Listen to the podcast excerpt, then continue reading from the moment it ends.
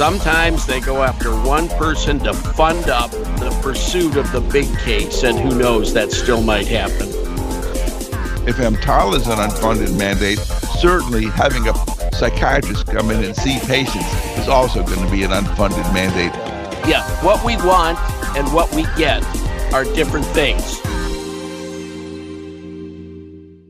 Hey, Rick Bukata here. I'm here with Greg Henry on the Skype line. He's in Ann Arbor. I'm in Los Angeles. We've got the uh, April 2018 issue of Risk Management Monthly coming to you. Greg, you uh, in one piece up there? Yeah, I'm in one piece because we're frozen in a block. All humanity here is frozen into one block to try and keep warm. And uh, you know, they they've told us that we can put the sled dogs away for the season, but I'm waiting to see. You know, Greg, uh, we're having bad. We're having spring here. I Yeah. had to tell my gardeners to not cut the grass because it was going to make noise.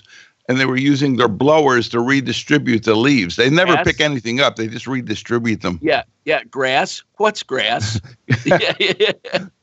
Honest to goodness, we had a lot of rain here and our grass is growing like crazy. Well, we've had a lot of cold, and there's nobody here who believes in global warming this particular month. I promise you that. Hey, listen, let's get started. Uh, we have a note from a listener. Oh, oh, Rick, before we get going, can I say a little something about a Oh, yeah, go ahead. had Yeah, yeah. this week? I went with uh, one of the ACEP past presidents, Richard Stennis, to the funeral of one of the founders of ACEP. In 1968, 50 years ago, uh, eight gentlemen met, some from few from Virginia and some from Michigan, to form ACEP. Well, John Rupke, one of our founding fathers, uh, died uh, last week, and it was a sad occasion for a lot of us. He was the most positive, decent man I ever met. He was almost pathologically happy into his mid to late 80s, and uh, you couldn't ask for a more civil, decent guy to have in an organization and to deal with. He was uh, he was definitely loved by all of us, and uh, he was one of those guys who had a legendary history. He worked on uh, fishing boats, you know, uh, deadliest catch in Alaska. He was a Greek scholar. In fact, his undergraduate degree is pre seminary and Greek with like a Latin minor. Uh, he was he was articulate. He was bright. He was while he was in college, he was head of the Philosophical Society. Um, I don't think we're going to see his like again. So, as tribute to John, I will say goodbye to him in in um, in ancient Latin, which is it was said in those days, "Sit tibi terra levis," which means "May the ground rest lightly on your soul." And you know, John and I spoke about the, and, and he sat at all my lectures, and anytime I used Greek or Latin, he would criticize me and tell me where I was wrong. But we agreed that uh, this line, hos hoi gamphion, trephon hectorus hippodomii, which is the last line of the Iliad, for those who have not read it recently, means, and they buried Prince Hector, the tamer of horses, one of the saddest lines of all literature. So, John, I give you those two in honor of your interests. Um, we couldn't have had a more interesting founder than John Rupke. Pax Vobiscum. Yes, Pax Vobiscum. There were eight founders. Uh, how many of them are still alive? None. The I was- original John eight- was the last one. John was the last one who had signed the uh, papers, uh, I believe. And you know, guys like uh, Wiegenstein is uh, is gone. All Our- those people are gone. Our Square it's. Hannes.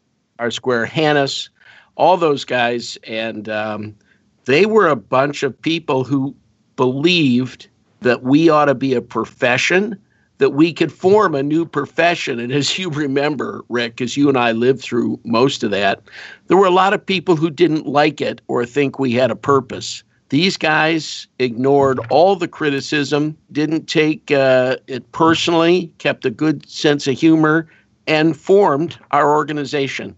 Um, and I thank him for it. Well, this is the uh, 50th anniversary, actually, of the founding of ACEP, and they're going to have a big to do at the uh, annual scientific assembly. They're having some special articles written in uh, their magazines and newspapers, and uh, it sounds like they're going to go all out. Yeah, this is an all out deal, and they've done films and all that sort of thing. It'll be in San Diego in the first week of October, and I hope to see everybody there. Hey, listen, now can we get started? The matter at hand. The, the, matter, the matter, at hand. At hand. Okay, if well, you've got, if you've got, let's get a reader or a listener here and uh, see what they had to say. Go ahead. Well, we have a, a, listener who actually has a pretty sad story. He has been in practice for 22 years. I'm going to summarize his note here. In the past, he took great pride in his bedside manner. He was told that he had a good bedside manner. He had been an EMT and a practical nurse before uh, medical school, which I think kind of get biases you in terms of having a a care for the patients. He, the uh, he saw a 65 year old person come in to an urgent care center that he was working at. It was kind of a deluxe urgent care center where they had CAT scans in the lab. This fellow had a history of chronic cervical stenosis, hypertension, and diabetes. Uh, the patient had a chief complaint of neck pain after having had surgery two weeks earlier.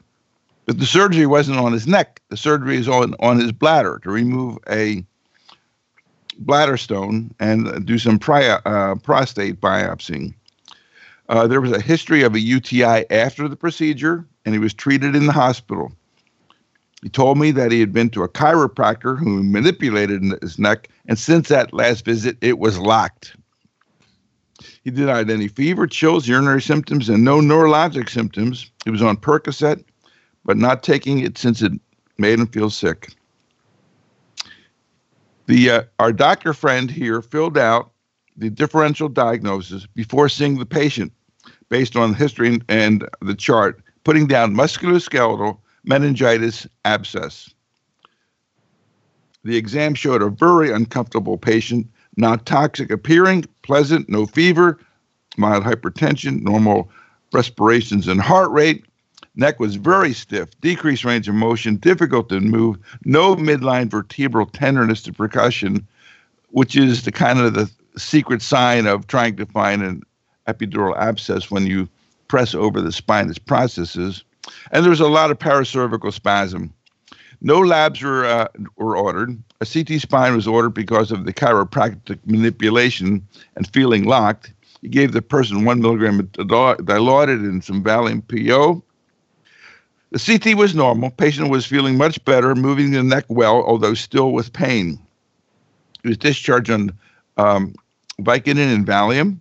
Two days later, he woke up with weak legs and difficulty standing.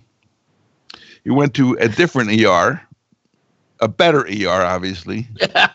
you know, Rick, whatever it says, uh, two days later had weak legs and trouble standing. The story never goes well, does it? no, no, and this one goes really badly actually. So at the better ER, the, uh, a lumbar puncture was done, a CT of his neck, which was normal. A white blood count was 15,000. Lower legs were flaccid and no sensation, and his arms were working.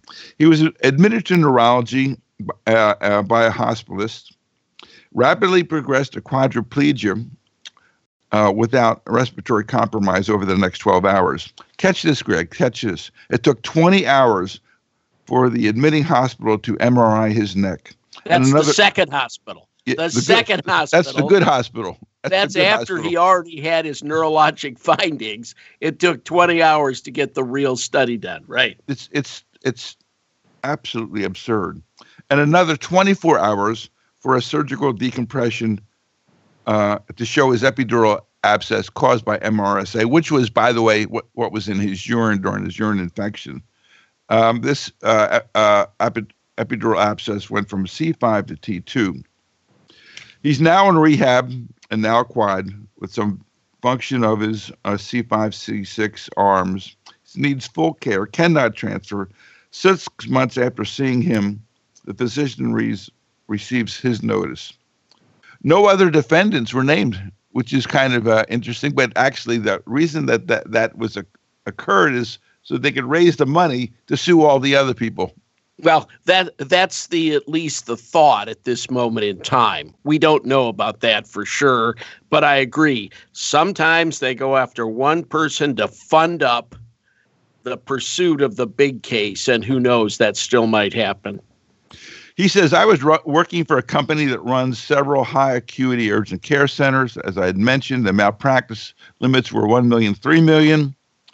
Uh, and they uh, provided this is a policy owned by the uh, people who own the clinic. He said, I was not aware that the company holds the right to settle uh, and that he wasn't. My chart was weak at best.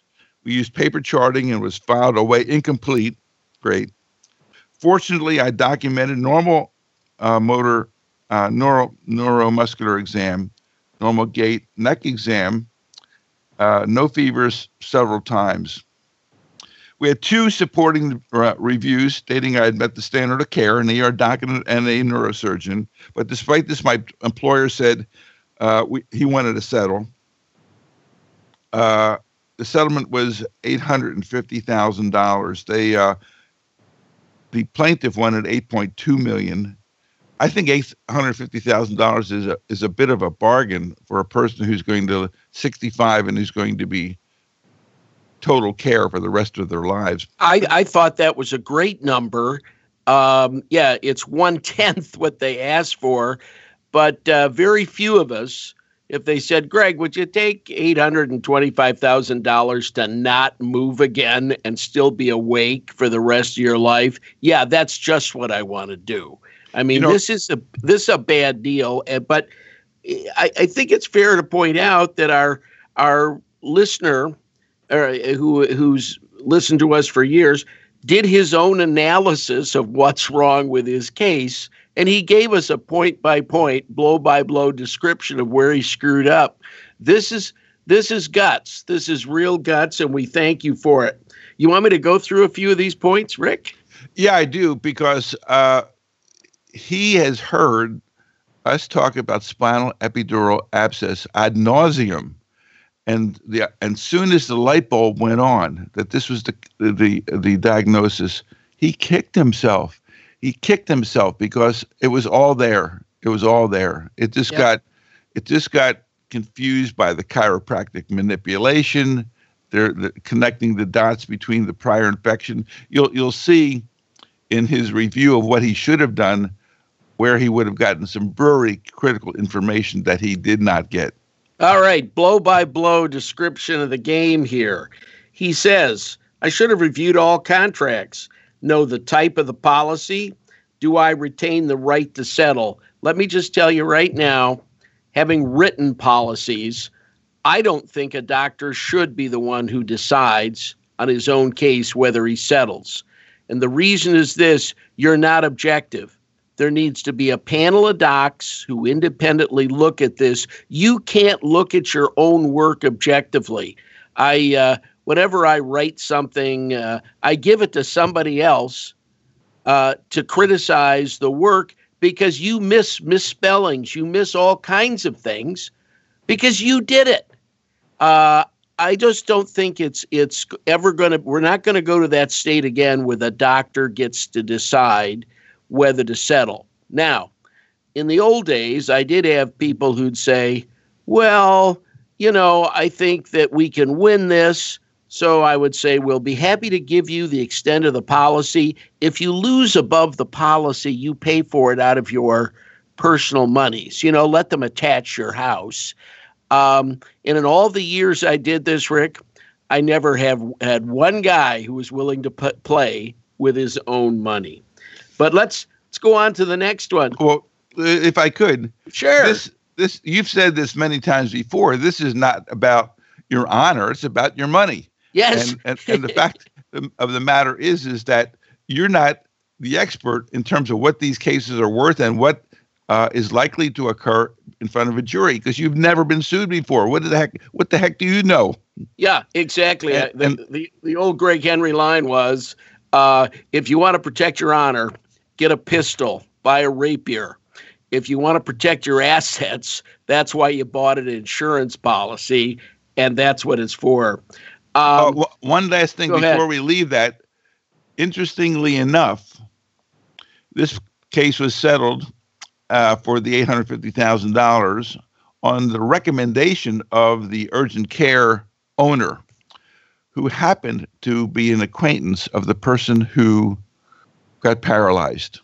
Do you think anything uh, about that? Is there any kind of a collusional kind of thing here? Uh, yeah, I was going to say he's not that good a friend because he would have settled. If he was that good a friend, they'd have settled it for more money, closer to, to policy limits. So, so I think that friendship's in the dumper at this moment in time could have that's happened. A, that's a good uh, point, uh, Gregory. All right, let's move on here. Number two. Yeah, he uh, said you attempt to acquire hospital and clinic charts if possible. Now, there's no question that th- this guy had a urinary tract infection uh, shortly before this happened, uh, and it was MRSA. And of course, that's what was in his neck. Um, getting those records wouldn't have been a bad thing. The other thing is, if I knew a guy who had a neurosurgeon and I've got a neck problem, uh, I don't. I think I might think about calling him up and saying, "Look, this patient is uh, post urologic surgery. You've handled him for his neck problem. What do you think we ought to do?" You know, never carry a coffin by yourself. Get help carrying coffins. And I don't think that's an unreasonable thing to do.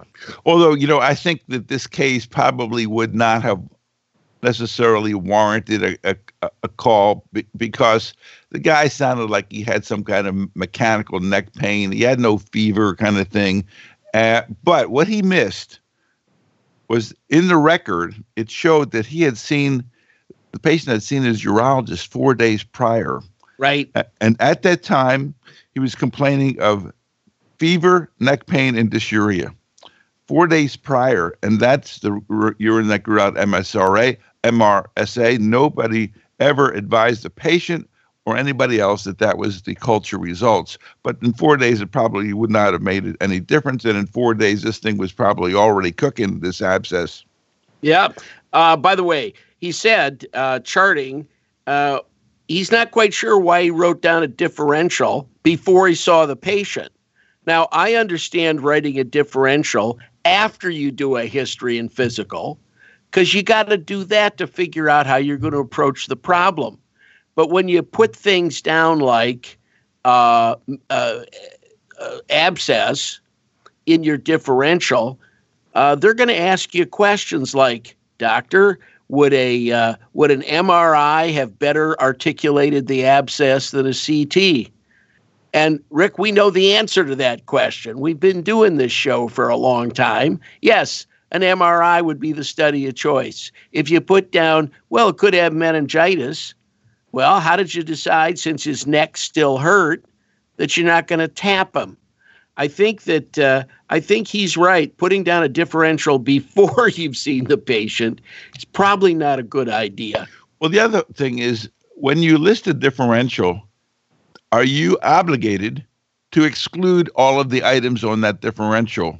And I think the answer kind of kind of is yes. Now you can exclude something just verbally that um, if you put down appendicitis as in the, in the differential, you could put no vomiting, no fever, no right lower quadrant tenderness, no surgical signs, and that's yep. all. You know, that's that's that's okay. Um, but putting stuff down, uh, I always had a problem with uh, this thing about medical decision making and listing all the things that can cause neck pain and uh, am I supposed to rule out everything? No, I, I I've limited that down to the ones I think are the causes, and then I say some words, or there is something implicit in the chart that I have excluded those diagnoses with reasonable confidence, not 100%. Yeah, there's nothing 100% except the autopsy. And I think that, that that's right. By the way, he said, always finish your charts uh, and and uh, before you have that chart put away, let me let me just re- reiterate that it never looks good to get a chart two on your desk two months later, if you think you can remember um, every detail of every patient two months later, like you did that night, uh, you're a, you're either delusional or a liar. You're smoking dope because there's no way in hell you can remember all those facts. I can't remember patients I saw last week. And I think, in all fairness, uh, finish the charts where you still have some recollection of the patient.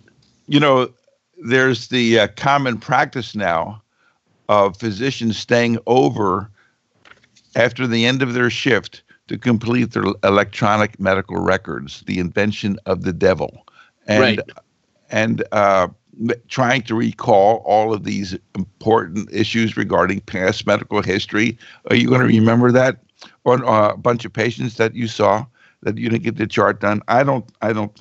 I don't uh, think so. In all fairness, Rick, I I stayed over to finish up charts when they were handwritten. I finished over when they were uh, dictated. I stayed over when various things but I tried to get them done that day. Oh yeah, absolutely. When there was something still in my brain, um, you know, my brain is almost gone now, and when I look at this stuff, I think, how would I ever remember any of this stuff? But in any event, I, I think a lot of the points that were made here were very good, very insightful, and again, courageous, considering he's willing to challenge and discuss his own practice. Uh, I, uh, I, I applaud you for your bravery, sir. You know, he made the point that when you combine a history of diabetes, any recent infection, and you bet it's any recent infection. So here's a bladder infection. It could be a cellulitis. It could be a pimple on your butt. You know, that can seed. And why these things go to the spinal column, I don't know. There's all kinds of theories, but they do.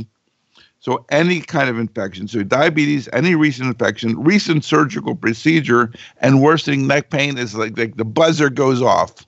Yes, that yes. You got to think of this. you you got to do something about it. You can't you can't trust us diabetics. I mean, all of us all uh, are working to fool you about every day. Uh, Rick, would you like to give us a little uh, uh background, some points about sepsis? I mean, sepsis uh, has has had this popular run for the last uh, five years. Well, Most here, of it, I think, is overblown. But talk yeah, about it. Yeah, exactly. You know, uh, Here's the issue CMS has come out with its uh, definitions of sepsis and what you're supposed to do about it. Uh, yet, there's another organization called the Surviving Sepsis Campaign.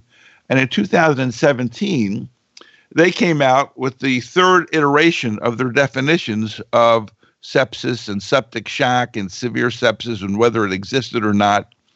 So there's a big disconnect between the most recent definitions of sepsis and the unchanged CMS guidelines regarding what you're supposed to be doing. And yeah, for those, uh, for those of you who li- who are reading uh, ACEP today, one of the three big throwaways, uh, there's a great article this month, the April issue, by uh, David Talan, a good friend of all of ours. And David has uh, got more degrees than I mean, it's unbelievable.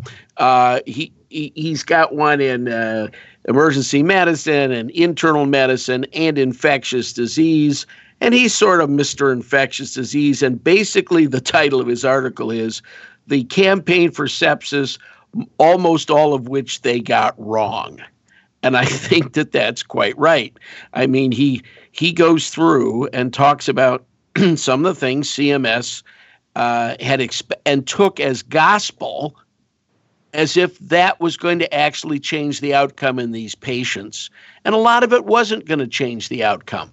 And, and uh, what it did was put doctors on the hook if there was a medical legal case, if the hospital is reviewing this or that. And every hospital has a septic fanatic who's adopted this now as his or her uh, raison d'etre, and they're going to give you crap at some uh, care review meeting based on some of this stuff. And I think that uh, it, a lot of it's gotten out of hand. But uh, but uh, the, the, article, uh, a lot of this stuff has been put down by people, and we can't get it changed. You know, Rick, we can't get the American Heart Association to admit that epinephrine doesn't change the outcome in cardiac arrest. We can't do it. Well, the uh, cardiac arrest drug box is now empty. It should be. What's in the you know, the paramedics are really pissed off because they used to have a full drug box with bicarb and calcium and all kinds of lidocaine and all kinds of stuff, and now there's nothing in it except well, Narcan. Uh, ours carry holy water so that they can give last rites and benedictions when two hits of electricity and a little CPR doesn't wake them up. You know what? It's a it's a sad day for everybody.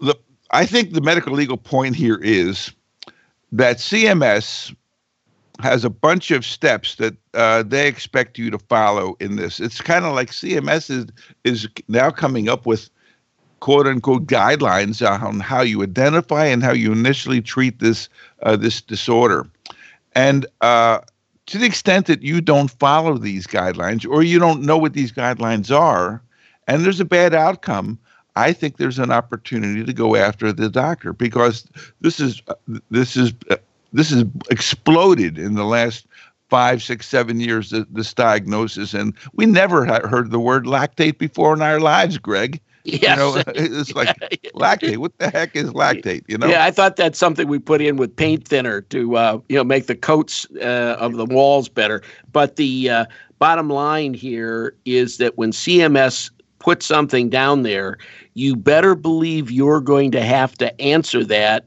in deposition if somebody dies, and and that's that's just a problem. But the uh, problem is is that there's this gap between CMS and the uh, evolution of this from SEP one to SEP two to the SEP three kind of thing, and I think that. Um, there's no way you're going to remember all of these things. They need to be in some kind of uh, ectopic brain. They need to be in clinical decision support within your medical record. That is the only reason to have a medical record is to have clinical decision support. So it helps you narrow variability in practice and not miss these kinds of things. Well, but but I think um, this is clearly a moving target. We said all along, well, you know, it comes down to this: give them a lot of water and antibiotics early, and and don't fart around with a lot of other stuff. Yeah, exactly. And I think that that's the summary of sepsis management: water till it's coming out their ears, pick an antibiotic, pick an antibiotic or two, and uh, and then you're probably all right. By the way, you can't wait. Wait a minute. You, you don't want to you don't want to quote Dr. Henry as saying water till it comes out of your ears. You know, this is a medical legal tape here, doctor. You understand the humor involved, but now it, you're not dealing with somebody with an infection. You're dealing with systemic inflammatory response syndrome. I mean, what the well, hell's that? It means well, they may have changed kid, that already. That's that. You know, this. This every is, kid this who comes hard. in Read, with a sore throat has has that as as a process. Well, you know, that's true. I mean, you come in with a strep throat, you've got 102 fever, your pulse is now uh, 105, you uh, are systemically blah. You, you're septic, man. It's kind of like, yeah, but no, you're not. Or what if you had a really nasty case of the flu? Again, 102 fever, a pulse that kind of goes along with that uh, increased metabolic uh, rate that you've got induced there.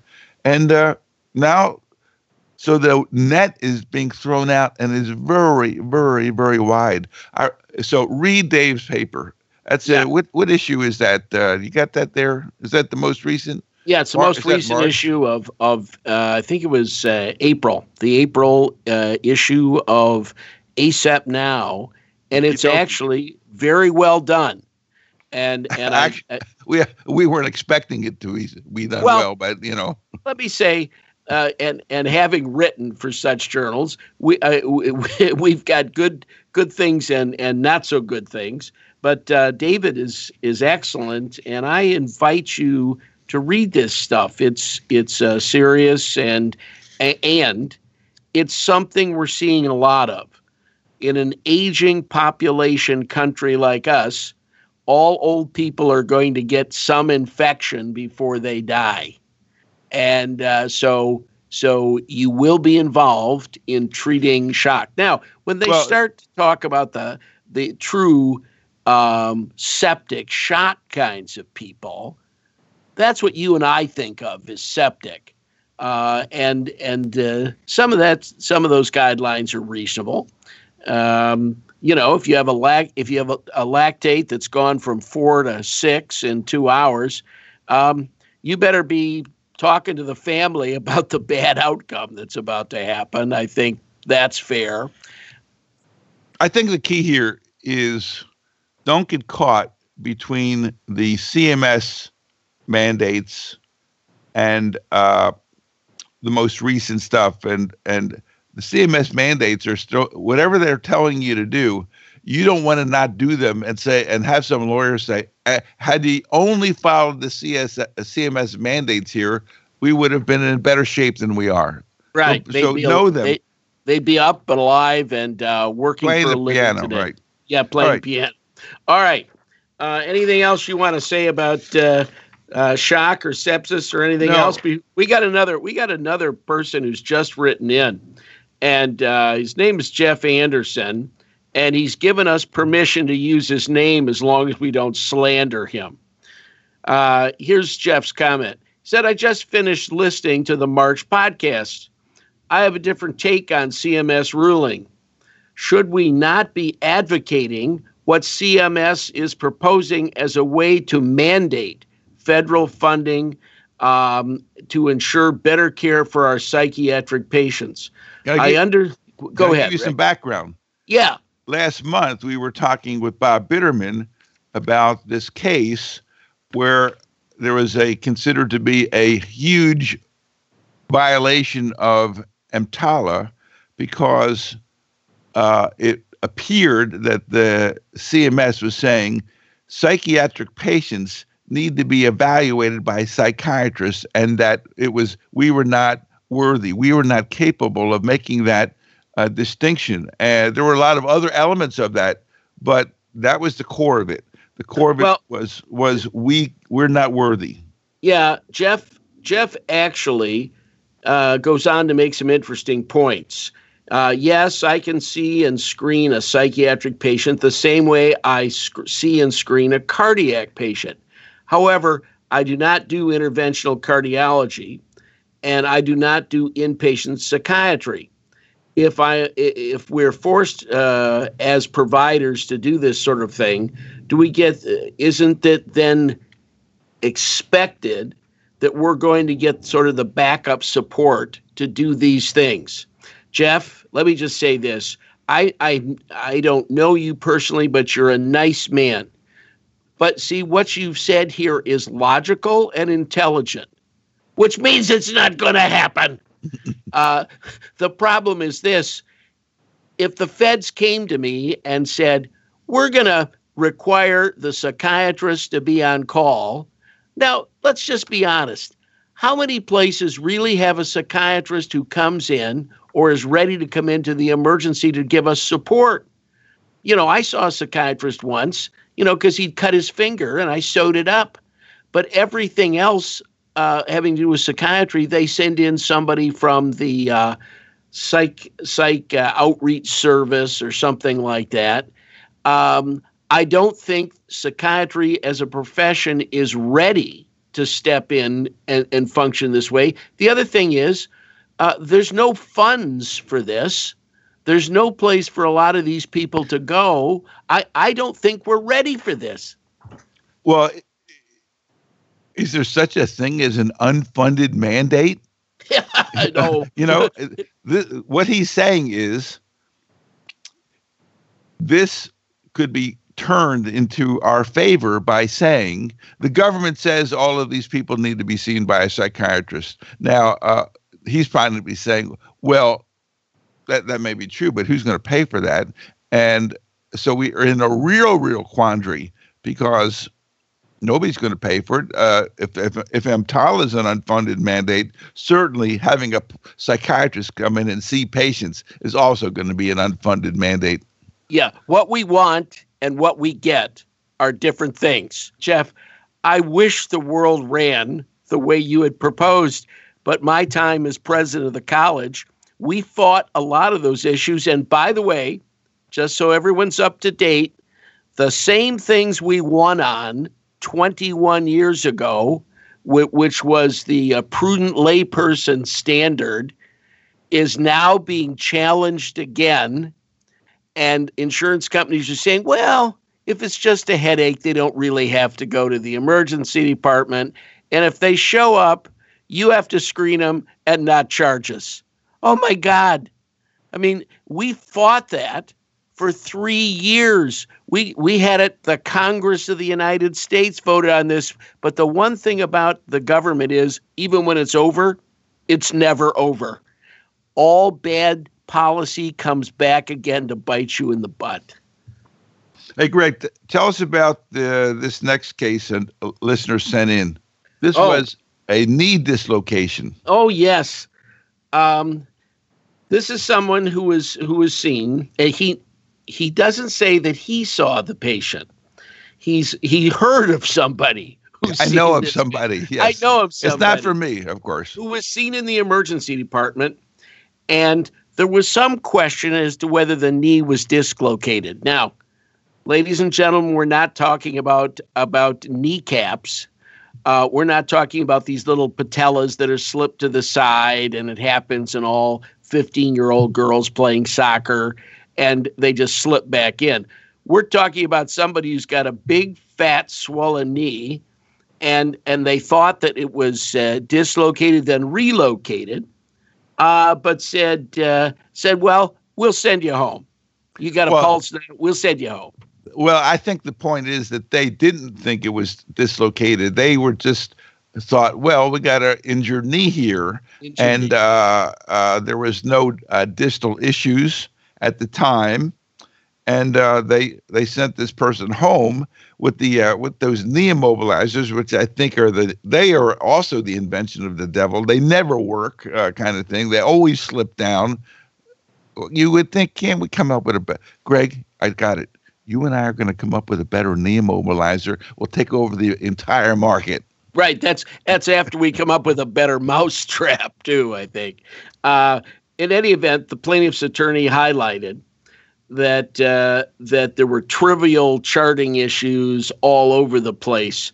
There's there is sort of a bottom line here. When someone comes in with a big fat bloody knee, all you know is you have bad internal derangement of some kind. If the history and the physical support the possibility this may have had a dislocation, you know, it's probably worthwhile to do the study that rules that in or out. And here's the problem just because it's two hours after the event and the leg, the foot isn't blue, doesn't mean they don't have an intimal flap in the popliteal artery.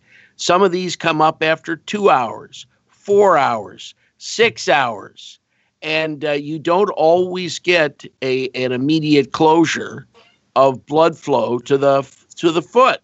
So you have to do the real exam, and when that exam uh, is suspicious, do the study of choice. Well, that's just it. He wants to know what should be done. Do we get a CT uh, angiogram runoff in all of these cases? Um, now, y- you have to. I agree. This is not somebody. This knee is like a little volleyball. It is it is huge. It is swollen. It is tense.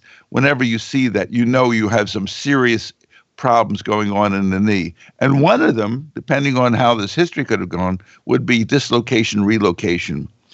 So this doctor is asking, well, what tests do we do to show there is no compromise of the uh, popliteal and distal arteries um, beyond it? He says, do we do a CT uh, angiogram? He, that's on one side of the equation. On the other side of the equation, he said, I've had orthopedists who advise getting an ankle brachial index initially and then six hours later. An ankle brachial index basically looks at the systolic blood pressure down at your ankle versus the systolic blood pressure uh, in your arm. And when the patient is lying flat comfortably in bed, uh, that blood pressure difference should be less than 90%. The ankle is going to be a little bit lower, but it should be not more than 90, it should be not more than 10% uh, yep. l- lower. Here's the problem with that, Rick. I'm not sure, at least our literature doesn't reflect the emergency medicine literature. Maybe the orthopedic literature does. And I can't say I've reviewed all the orthopedic literature, but something like that where it crosses over between the two of us, between ortho and emergency, there should be something out there that says that. The second point is check it in six hours. In six hours, your leg could be ready to be cut off from from a vascular depletion. You can't just stick him in a room and tell the next guy who's coming on, well, look at him again in six hours. I don't think that makes any sense. I mean, answer the question. There's there's some people who believe that 50% of the uh, of knee uh, dislocations relocate by the time they get to the emergency department. So, uh, and if they have dislocated, you're talking about 15% of these people who have an arterial injury. It's not a it's not a de minimis number. Uh, the other thing is the number of these big, huge, not small volleyball, but volleyball size knees is actually relatively for us an unusual event we have all kinds of people who twist their knee and we can still do a great exam on them. That's not what we're talking about. We're talking about big bloody messes. You know, this fella says, okay, I basically ignore the advice of the orthopedist and do the uh, CT uh, angiogram uh, on a routine basis. Uh, uh, you know, I would be interested in what our listeners do because this is not a black and white thing and i look at a lot of literature and it, there aren't any papers saying well we compared this with that the kind of thing these are rare injuries so it's very difficult to do a study where you've got rare injuries uh, for sure the other thing is is that not only are we looking for uh, evidence of an arterial injury we're looking for uh, evidence of a neurologic injury. And the injury that is most likely to be occurring is the common fibular nerve, which is runs right around the tip of the fibula up by the knee. I hate. I would not like to be called common. It's it's not. Are you, are you common? In you, Rick, we'd call it superior. we yes, okay. Nothing is uh, nothing about my knee is common. Thank common, you very much. much. But yes. anyway, that knee, that nerve involves the lateral, posterior lateral uh, aspect of the leg for sensation, the dorsum of the foot, and from a motor point of view, it can cause a foot drop. Obviously, all of these things can be very subtle and don't have to exist at all uh, in terms of the indication that this person's had a nerve injury and dislocation. Uh, yeah, but if you're going to make the decision not to do the runoff study, uh, you better be able to document that all of these things are normal and and that that foot looks just fine. Um, you know, the five P's well, you, and all that sort of thing. Greg, what happens when you are at a clinic that doesn't have CT angiography and you have a person with a quietly swollen the app and the history is really not very helpful to tell you the truth is whether this is a dislocation, relocation, or dislocation at all. Yeah. So um, I, you don't have that option of getting this test. What do you think? Yeah, traumatic knee, big, uh, bloody, um, a lot of fluid in that knee. What I would say is that person deserves the transfer to a, stu- a center that can do two things the study and if the study is positive, they can do something about it. See, I don't want to send it to a hospital that can do a CT angiogram if they don't also have a vascular surgeon orthopedic surgeon team that can then take care of it when they're done. I've tried I've been involved in those cases. And it always looks funny when they ask the emergency doc, well, why did you send him there to get the test? Could they treat it if it was positive? And if they can't treat it when it's positive, why would you send it there, Rick? Well, uh, I can understand that, but I also know um, when we do our courses with uh, PAs and NPs that a lot of them work in very isolated places which have bad weather, like Minnesota. You know, don't live yeah. in Minnesota, kind of uh, thing. excuse me, I'm from Michigan, uh, and we have the same bad weather. Uh, but you're right. At some point in time, you got to bite the bullet just ask yourself this question if it was your kid who had just come off a snowmobile and had that big knee, what would you want for him at that moment in time? Well, I don't want to take this to the extremes, but there are going to be cases where these people are not transferable. And therefore, in that setting, maybe this idea of doing serial ankle brachial indices would not be such a bad idea. Now you don't have to wait six hours. You could do it maybe every every every hour to see if it's if there's any compromise, so that you can determine. Uh, yes, there is progressive signs of a problem and we got to really try to get this person out of here or frankly no there are not progressive signs and this pulse in this foot is strong as it was when this guy came in 12 hours ago. Yeah just remember in minnesota upper wisconsin upper michigan we have emergency sled dog transfer. So we don't necessarily have to have a helicopter we have emergency sled dogs. So uh, think about it a minute. Hey listen um, we're moving through this uh, pretty uh, slowly here. We got a lot of good cases. Do you want to pick oh, up? Yeah, I, I, got some th- stuff I want to throw out here, which is actually very important, and I want to talk about two two cases which have recently taken place, because I know that a lot of the people who listen to this program uh, are are directors and have some responsibilities in their departments for risk management. Uh, there's the case, a recent case.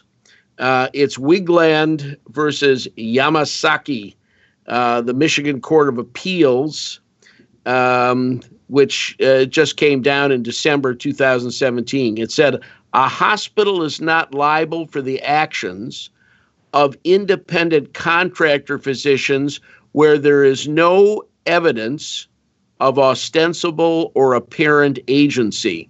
We need to explain that. If a reasonable person, the, the common man, uh, looked at the situation, would he think and believe that the hospital has put that doctor forward representing them? This, this depends on who's going to bear the liability and the costs. Can the hospital be tied into these activities? What the court said was if you run if you're on staff at a hospital and you've got a surgical practice, a pediatric practice, something like that, there's nothing that indicates that you're a hospital agent. If you're part of the the the rape group, radiology, anesthesiology, um, uh, emergency medicine and uh, what's the pathology. pathology uh, you are the apparent or ostensible agent of the hospital. After all, patient comes there, the, you're being put forward as their agent. You don't get to pick the guy who reads your radiographs, the guy who reads your uh, slides in pathology, the one who puts you to sleep for surgery. So, uh, so this basically said the hospital is not liable for those people who wouldn't be expected to be hooked up to the hospital, but they still may be liable under apparent or ostensible agency if you look like you're the hospital's agent. What do you think about that, Rick? No, I I, I agree. Uh, everybody wants to, to go after the deep pocket of the hospital in addition to the insurance of the individual physicians and trying to connect these two. Uh, I think all li- lawyers are going to fi- try to find a way to connect the two of them you guys in Michigan said uh, it, it doesn't work. You know? Yeah, yeah, yeah. It doesn't go. By the way, uh, the um, eh, we Rick and I want to do a another uh, mea culpa, Mia Maxa Copa. Uh, we did mention some facts on a case that uh, took place in one of the upper New England states, and it uh, it was taken from the Manchester uh, Guardian or something like that, one of those newspapers, uh, the Manchester Register or whatever it is, and uh, we did not have the full facts. Uh, we haven't monitored the case at all. We just made some comments based on their situations uh, that they put forward. Um, we in no way intended to make official comments on that case. To the extent that somebody was offended, uh, we both humbly apologize. We're not going to make that mistake again, are we, Rick?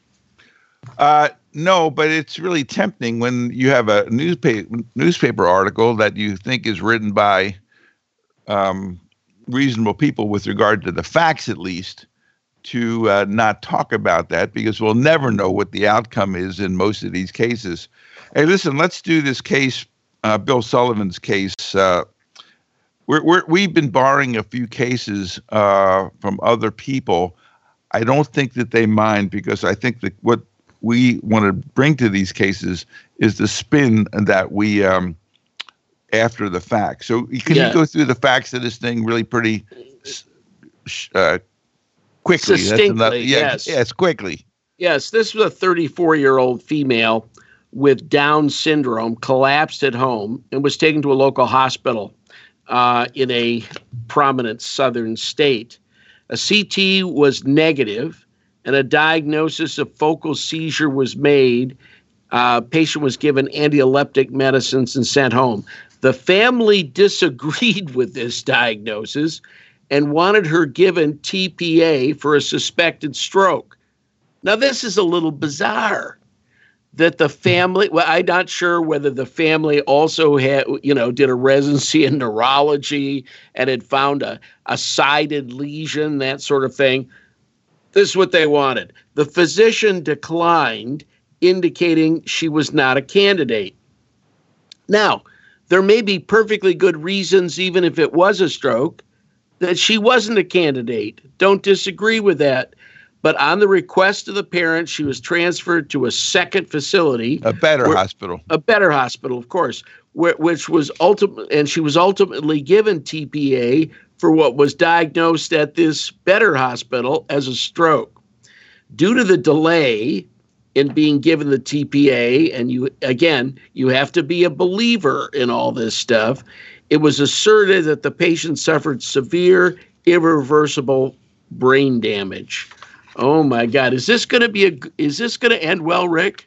Go ahead. No, no. Um, we did a study from the uh, doctors hospital, uh, doctors insurance company, yes. the largest physician-owned insurance company. They looked at 300 and some cases, closed claims for emergency physicians. Number one was stroke. Yes, yes. The MI is missed, moved down to two, and I think spinal epidural abscess was in three or four. So stroke is number one now. Yes, and, yes. And it's and frankly, it's all about not giving TPA, lost opportunity uh, to uh, give TPA, that kind of stuff. In any case, but there's Louis- good news out there, and that is where it's not just going to be um, giving TPA anymore. It's going to be did they suck out the the clot in a reasonable time frame and they keep moving that fence ahead and ahead and ahead. Stay tuned. We're going to see we're going to see cases on that. But rick tell us what happened here. So in this state there's a cap on pain and suffering of $500000 what did the lawyers do to get around that they sued the hospital because the credentialing process was faulty and here are the particulars. Number one, they said the physician who is, saw that patient was allowed to work in the ED despite not meeting the minimum prior experience requirements set in the hospital bylaws. I think it's probably the medical staff bylaws. I, I'm sure that's what they meant. Yes. Number two, the hospital violated its bylaws by failing to obtain evidence that the physician had performed the required CME. Number three, the hospital failed to investigate two malpractice claims against this doctor. And number four, the hospital failed to follow up on a qualified reference given by another physician, which was sounded like it was a little fishy.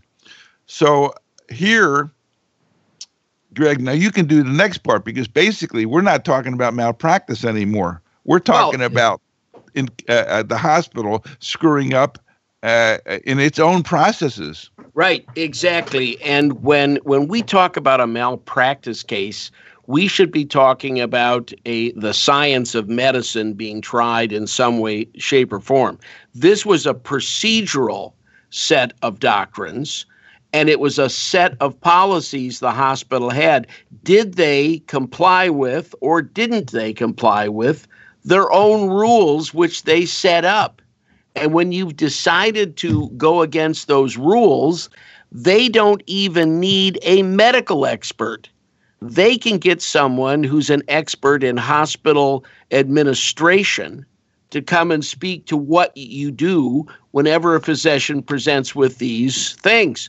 So, really, you're not in this case trying a medical legal case, which in Louisiana is capped at $500,000. Now you're treating a common negligence question against uh, on a procedural basis against a hospital administration. It's a totally different case. And in, in this case, you're not protected by the uh, medical malpractice cap. Well, yeah, and I don't looked, think that's yeah, that's not wrong. They looked at all of the wording of all of the um, revisions of the malpractice uh, statutes in the state, and not nowhere was the word credentialing listed. So basically, this is considered negligent credentialing, and right. uh, and so I think it's kind of an interesting tact to see if we can get around that cap by looking at what was the credentialing process of this physician. Dr. Sullivan makes the point, by the way, that whenever a family is requesting a treatment that you think isn't indicated, try and document the reasons why what you're giving the family for for why they can or cannot do something. And if necessary if they want another opinion another consult for god's sakes help them get it. Because uh, this family's anger uh, got got turned into an action um, against both the doctor and the hospital, and it's it's going to be an expensive. It's going to be an incredibly expensive way to go. Uh, Greg, as you know, we uh, refer to Chuck Pilcher's um, column, which is called Medical Malpractice Insights. It's a free uh, column that you can but, get sign up for. By the way, Rick, if you steal stuff from Chuck Pilcher, are you a Pilcher filter? Filter? I mean, we got to think about this for a while. Go ahead. Listen, I hope that Chuck won't be offended, but the reason I'm putting his stuff in here is because I have a different spin on a couple of his cases. Yes, exactly. His, his, product is called Medical Malpractice Insights. You go onto the internet, you get it, you subscribe to it, and he and he sends it to you free. Um, he talked about a subarachnoid hemorrhage case. 54 year old fellow who went to the emergency department after awakening with a severe neck pain, and several days later, the patient was determined to have a subarachnoid hemorrhage. Okay, okay. The point I wanted to comment on, and we would be uh, interested to know the opinion of uh, the folks out there listening. The doctor wrote in the note, I considered and do not suspect CVA, subarachnoid hemorrhage, intracranial hemorrhage, or mass lesion. Here we go again. Putting down, uh, did you exclude all of these things? No, I considered them. What is the obligation of the clinician here? This seems so nutty to state that this differential when none of them have been excluded. Why not just list every cause of neck pain, just like we talked about before? I think that there is some issues here when you do that. I think it is a little a little dangerous. Uh, it is not clear what you're supposed to do. Am I supposed to rule every one of these out? Uh, in some way or other, whether it be just verbally saying they didn't have this or that or the other thing, and therefore I don't think it's this diagnosis? Well, and, it's, you have to base it on your history and physical, and so state it. I'm not going down this path. After all, uh, we, will a lot of us will see 50 or 60 or 70 headache patients before we ever do a study, because quite frankly, it doesn't meet the criteria to get a CT scan or whatever well, study. Well, make sure that you necessary. put something in the chart that indicates that that is not necessary. No fever, no neck pain, no uh, no uh, no no uh, stiffness, those kinds of things, so that people can imply from the chart. Oh, though he's actually talking about men- meningitis. I'm going to do two quickies here, Greg. Can you do yours? Uh, we did a, a case from the February issue of Chuck's about abdominal compartment syndrome. Yes, yes. Uh, let's let's comment on that one for just a second. Abdominal compartment syndrome, I think, is one of those mysterious diagnoses which is very difficult to come up with sometime. The point worth reinforcing here is it's a great idea to look at your own images. Now, I know that most of us may not be expert on certain kinds of MRIs and that sort of thing, but there is such a thing as, a, that just ain't right. Uh, and in this case, there's a picture of a good, grossly distended abdomen. It was one of those, oh my God, pictures where you're looking and saying, I'm not sure what they've got, but I don't want it uh, somebody else has to look at this patient. Yeah, th- this is yeah. This this there was this picture which is which truly was um, shocking, shocking. And if you had seen that shocking picture, you might have rethought what you were going to be doing in terms of the disposition and diagnosis of this patient. Yeah, and this is the killer part. The nurse's note better reflected this patient's exam than the doctor's note you know, grossly distended, high pitched bowel sounds, uh, obviously obstructed. Uh, you, you know, when the doctor's note doesn't match with the nurse's note, you better get it together. I hate a way a lot of the electronic medical records are structured so that you can't get at the nurse's notes to know what they've actually written down. This is the kiss of death to have one healthcare professional fighting with another. It's yeah, this, awful. This nurse nurse wrote the classic description of a grossly distended uh, abdomen that was about to burst. That was a surgical condition, and the f- physician just kind of was not aware of it. Got blindsided. The other thing about this is that this is an adult who gets discharged with the diagnosis of constipation. That's the one of the ones when you say that word, electronic electric bolt should go through your head whenever you say the word constipation as the final diagnosis in, a, in an adult. And there's one last case. I want to do it before we get into the wine of the month. This is another case from Chuck. This is from his March issue, a 26 year old with all the classic findings of a large pulmonary embolism, no fever. She was short of breath, uh, rapid heart rate, rapid breathing, right bundle branch block on the EKG, reflecting, you know, right ventricular strain kind of thing. And one comment that was made in this is that uh, had a D dimer been ordered, it would have shown the jury that the diagnosis was considered. Well, that may be true. That may be true. However, the PIOPED recommendations say do not order a D dimer in somebody who has a high risk of having a PE, like yeah, just, this person. Just you get the study. Just get the study. What this you get you skip the D dimer. Why? Because it may be falsely negative. And then what are you going to do? So it's falsely negative. You can say, well, I'm going to send you home. No, this patient needs a CT pulmonary angiogram, and a D dimer is not indicated. Now, I must admit, Chuck is right. Had you put down I'm going to do a D dimer test, it makes me think that you're considering PE. But what the heck would you have done with the outcome of this if it was negative? So it probably is a, a, a dichotomy between what was good medicine and what told the jury what the, what you were thinking about, or in this case, not thinking about. Yeah, well, the Bayesian analysis this is it was an older person who just got off the airplane from Bhopal, India, uh, where they were forced to sit in tourist class.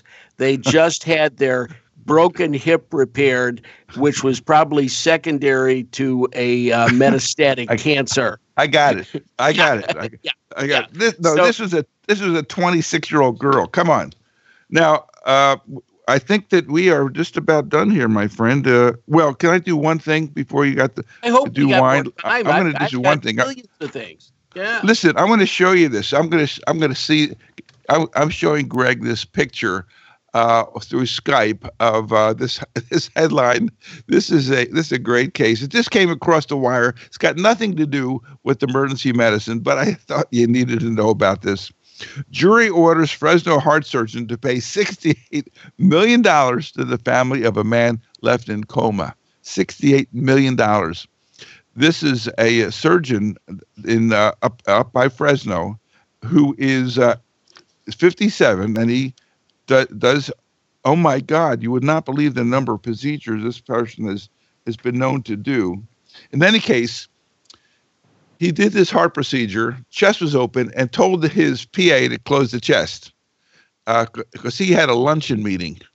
This guy leave the hospital person's still on the operating table the pa is closing the chest they get into some problem with them bleeding the guy's in his car and basically does not come back, and the patient becomes so hypotensive and lose so much blood that he has a, not enough blood to his brain, goes into a coma, and unfortunately he lives. So there's lots and lots of money uh, going out. Can you envision this?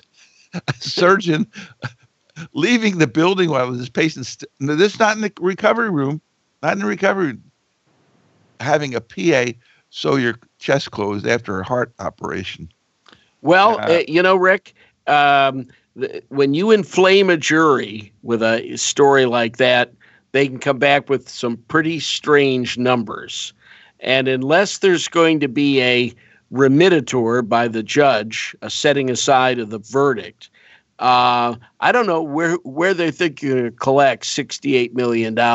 Most thoracic surgeons don't have $68 million. Well, this, you know, the punitive damages on this were the majority of the, of the, of the dollars. Yes. They were just really pissed. Yes. Um, yes. Uh, this, this doctor is uh, unbelievable. He did 749 heart surgeries between in between April 2010 and March 2012. What's that? Like two two or three years? He's done 749 surgeries. This guy was the star of the hospital. I mean, every he had, he brought in so much money, uh, but that's not going to be the case because right now he's in Pakistan. Oh my God! So so he's he's not only uncollectible, he's he's not findable. I, I, mean, everybody hides out in Pakistan these days. Uh, uh, how much time do we have left, Rick? We have about uh, four minutes, Doctor. Okay. One more point. Uh, I can't believe how we. I've got stuff stacked up here forever, but there is an interesting recent finding for all of you who are administrators and group guys who run groups everybody is sitting around these days uh, not wanting to let certain older physicians go. Can you be sued for age discrimination? In a case, Singleton versus Public Health Trust, and this is the 11th Circuit Court. So this is a federal case because it, it was filed under Americans with Disabilities Act, age being a disability. They said, no, to be a qualified individual, you have to meet the productivity standards which would be expected of everybody else. If this guy was seeing the same number of patients, same number of RVUs, all that sort of thing, then it would be discriminatory. But if you do not ring the bell in both productivity and quality reviews, that sort of thing, you can fire them. and, and if it's on that basis they can't come back after you under an age discrimination point. And if you look what's happening right now in medicine, there's a lot of older doctors who, quite frankly, invested in all the wrong things. They got blown up by the dot com bubbles and things like that, and they still have to work for a living. So if you have to let somebody go, make sure you never reference their age. It is all the other things by which we judge all other physicians. But I would I would keep that that uh, case at hand because uh, it is your your defense should you let someone go. Well, I, I think it's kind of nutty. I mean, there's all kinds of variabilities in productivity. And now that people are getting paid for performance, these people who produce less get paid less. And so if you were willing to tolerate somebody who doesn't crank it out uh, because you needed to get it cranked out, uh, this is a little a little strange. I did mention, I think, um, Claudia Gold, really nice, really, really, really sweet uh, friend who I love very much. Um, and her fa- uh, father. Do you know Stan Gold? Yes, Remember I Stan? know him very well. That's her. That's her father. He's now 84. He's finally retired. Finally, you talk about yeah, yeah, a guy yeah. who was practicing in well into into his older uh, years. In any case, uh, Claudia told me that at the hospital that she works at in Orange County, and I think I might have mentioned this, at age 70, you have to take a some kind of a some kind of assessment of your capabilities in terms of your uh, thinking process and your cognitive abilities and the like. And yep. she told me that it cost two thousand dollars and that the doctors had to pay the pay the fee. Yep. And, and that's better, Rick, than having it as they do in the airline industry, where they market strictly on your age. 65. Is 65 now, but it had been 60. Then it went to 62. But the point is, there's going to be some guys at 65 who are like 50 Yes. And no and nobody keeps in better shape than those guys and nobody has to be examined every year that they fly. And the and on top of it the plane flies itself anyway. Yeah, exactly. they make less decisions uh, in the flight than you make in the first 10 minutes working. What's it going to be for lunch? Yeah. Is it going to be the the roast beef or the or this or the fish? Yes. You know, that's it. And by the way, they taste the same, so it's okay. Uh, but the, but uh, stay tuned on all this because as all these new computer programs come up that can check your reaction time, that sort of thing, that's how we're going to get people. Um, is you know uh, are they drunk or not? Do they have drugs on board? Have they been smoking marijuana? It's going to be on a neuro capability basis, not on an absolute number. Hey, listen, you got to get through the wine of the month like in a nanosecond here. All right. Wine of the month. We've uh, spent way too much time on all this other crap. Uh, let, this is what we should be spending our time on. But um, I, there are two great uh, reviewers of wine who I read religiously. I know Parker and well, you know, well, Parker. no, no, no. Parker's doesn't actually do it anymore, but the guy he's got doing it is great. Uh, they've tasted two of the California Napa Valley uh, Cabernets, and they're from Schrader Cellars. Now, these are the 2015, and they're still being barrel tasted because the, they don't bottle them just yet. But they they've done something very strange. They've actually given one of these, uh, the Beckstoffer uh, Schrader Cellars 2015 Cabernet Sauvignon Beckstoffer, and they've uh, they've given it a hundred. And the comment is this may be one of the best wines ever produced in California. This is uh, this. It's rare they say things like that. So uh, stay tuned. If you can get your hands on some of this as it's bottled, probably be worth it. Now it isn't going to be cheap, but uh, it's it's rare that they go that much out on a limb for a California wine. I promise you. Okay, Greg, that is uh, April. Appreciate your uh, indulging me and uh, being with me. And uh, are we doing any courses uh, coming up? I don't.